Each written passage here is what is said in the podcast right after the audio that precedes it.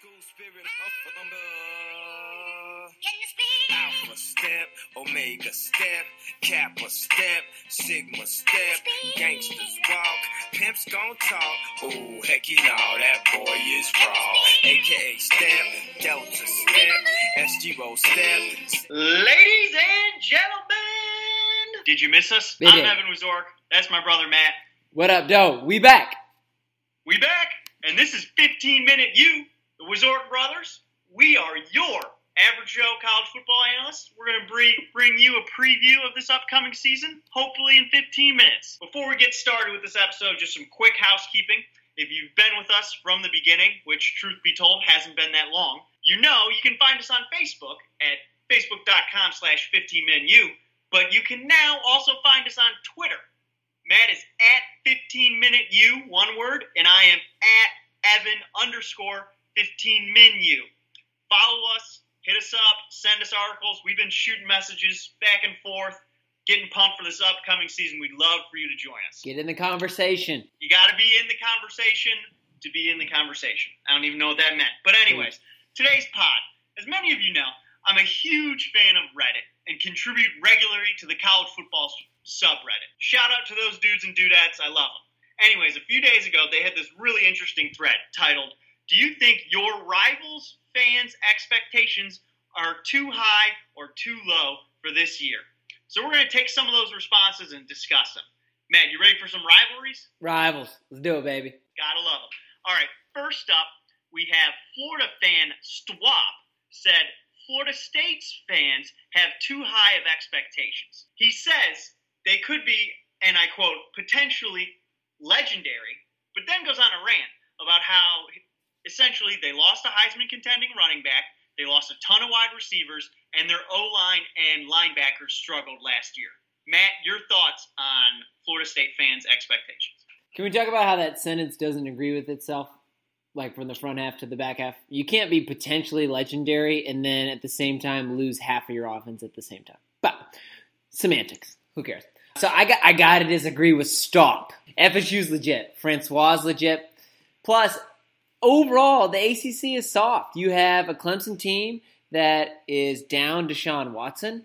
You have a North Carolina team that is without Trubisky. So, who in the ACC challenges Florida State? Even if they drop the Bama game, right?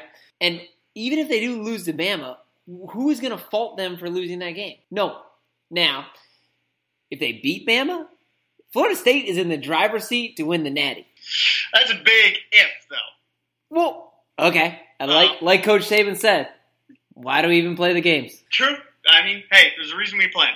I think Florida State is going to be very good this year.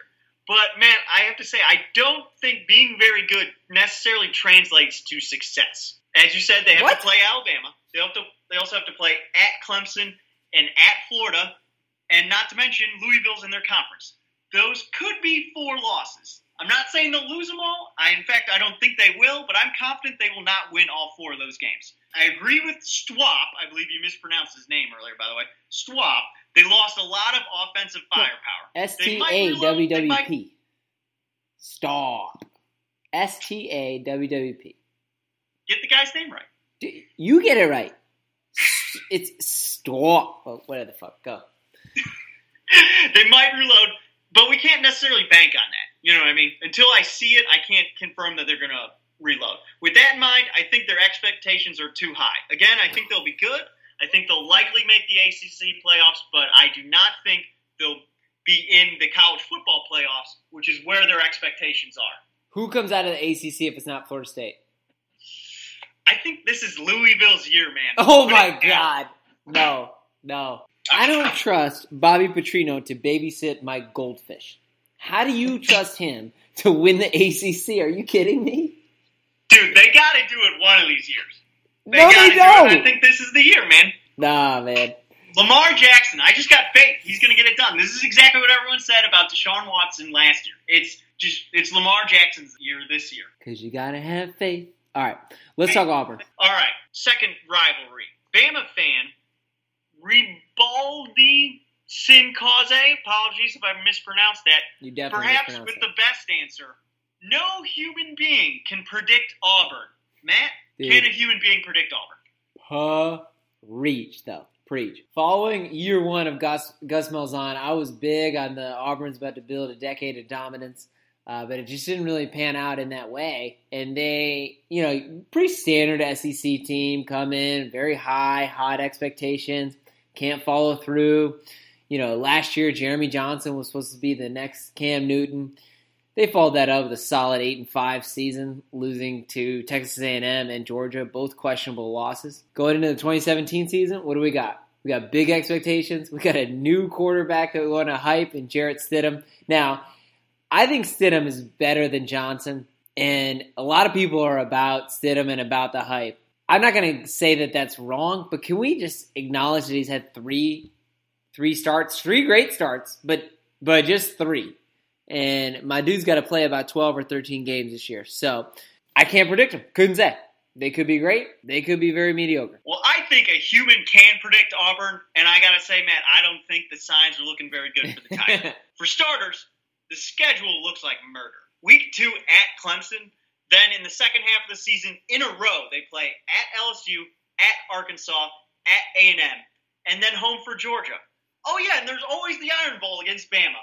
If they have four losses this season total, I think that'd be a miracle. But I, I, I don't think it's a stretch of the imagination to say they're going to have six. I do not think Auburn's going to have a good season. Agree. Okay, rival, next rivalry. We got OSU fan Stoic Scribbler says most University of Michigan fans I've talked to expect to lose three to four games, which I think is about right. I don't think they'll do worse than four, but they have the potential to only lose two. Matt, where are you at on the boys in blue? So at the boys in blue, I could see that amount of losses. If you're asking me to predict, like where am I at? Michigan's a playoff team this year. Playoff team. Period. Preach. They have the toughest schedule in the Big Ten. Non-conference schedule, not a joke at all. We got Florida, Cincinnati, Air Force. None of those are gimmies. Then you play Penn State and Wisconsin on the road, going to Camp Randall the week before playing Ohio State at home. Okay, fine. What's coming out of Ann Arbor in terms of defense looks excellent. Rashan Gary looks like an animal. Mm-hmm. To me, the biggest question mark still is at quarterback. We haven't heard. It seems like Wilton Speight is the leader right now.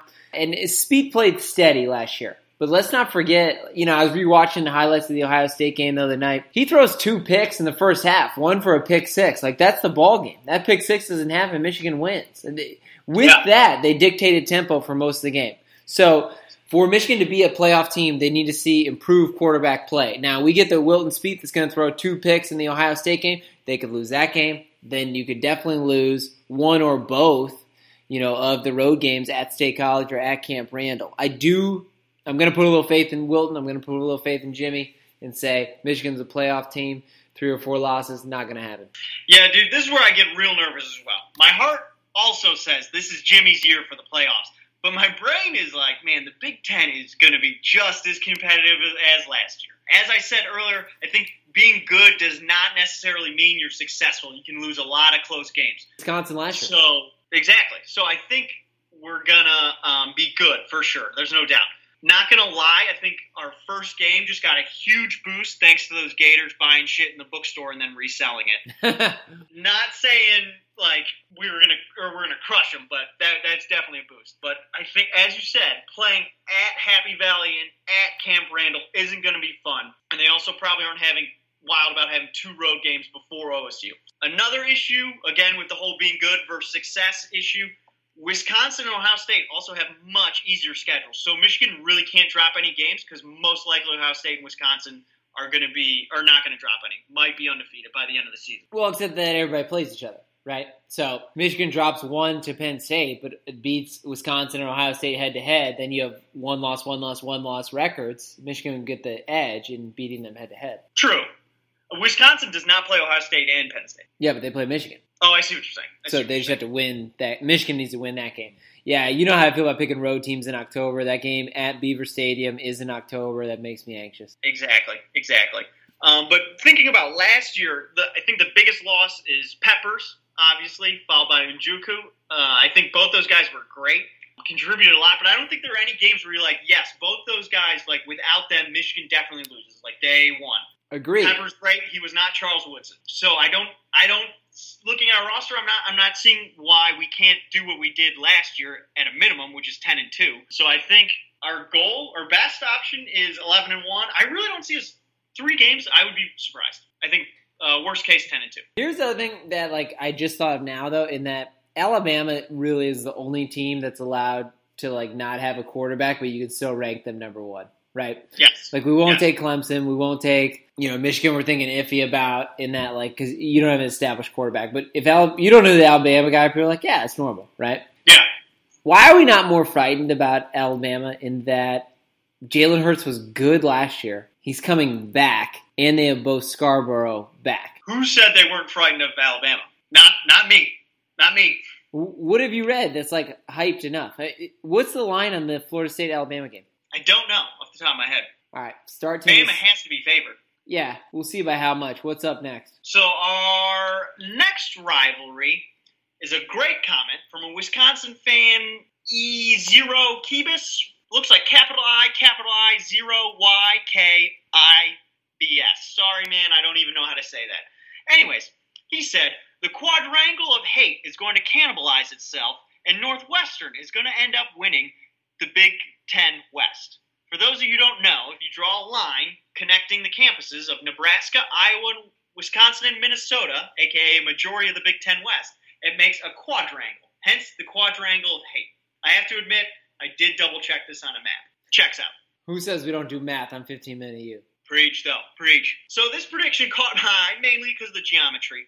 Um, I think, I think NU Northwestern that is showed some greatness at times last year, but then they also did some really dumb shit, like lose to Illinois State.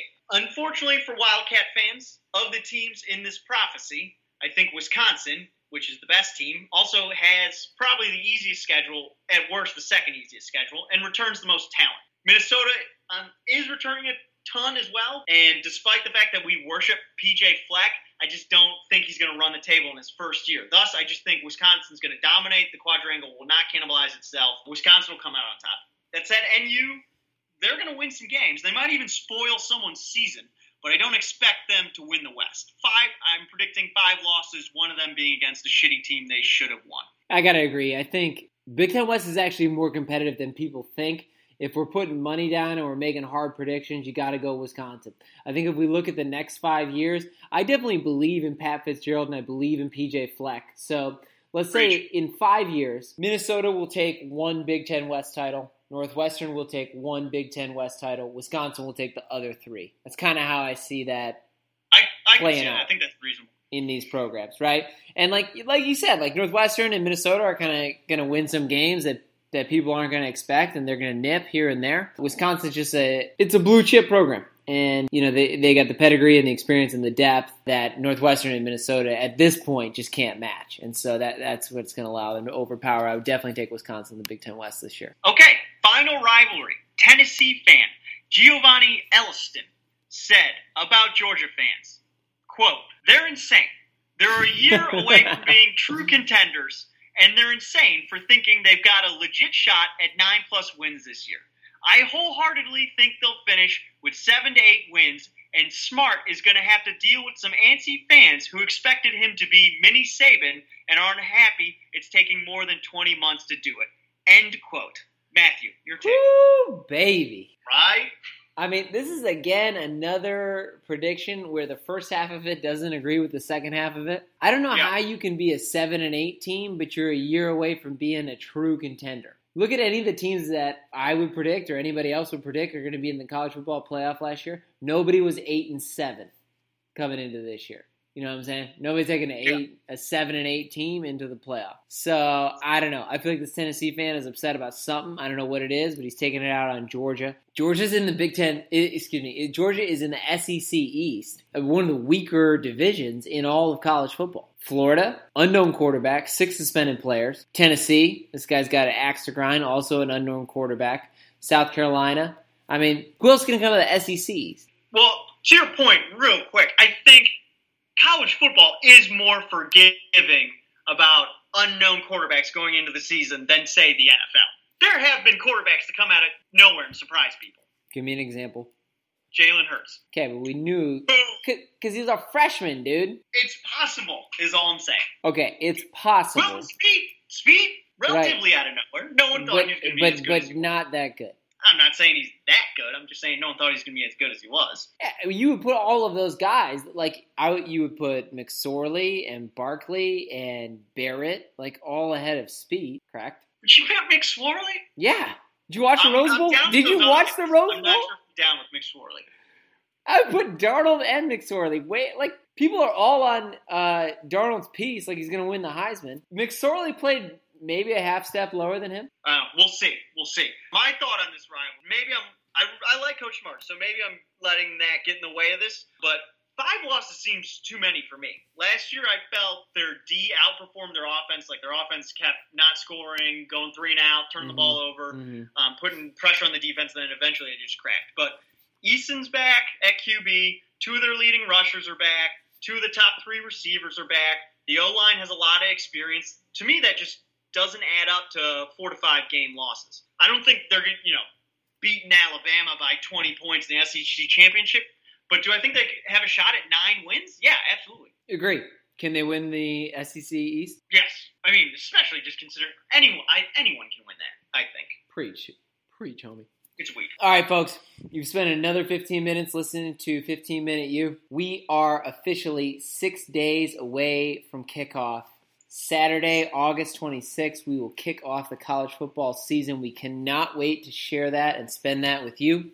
Thank you so much for turning in. We are incredibly excited to start season two of 15 Minute U. Remember, you can find us on iTunes, wherever else you get your fine podcasts. Hit the subscribe button so you'll never miss an episode. Be sure to follow us on Facebook at 15 Minute U and on Twitter. We'd love and promise to share your input and questions about college football. Six days, people. Let's get it. Thank you. Remember, folks, don't pick them like my brother. And don't pick them like my brother. Step, gangsters walk, pimps gon' talk. Oh, heck, he know Seriously, that anyone boy is can win raw. I'ma Anyway. get this Not- not TV, enough. mama. Solon's Adams included. I'ma put this down. I'ma make sure these light skins niggas never, ever, never come back in style. Told them I finished school and I started my own business. They say, oh, you graduated.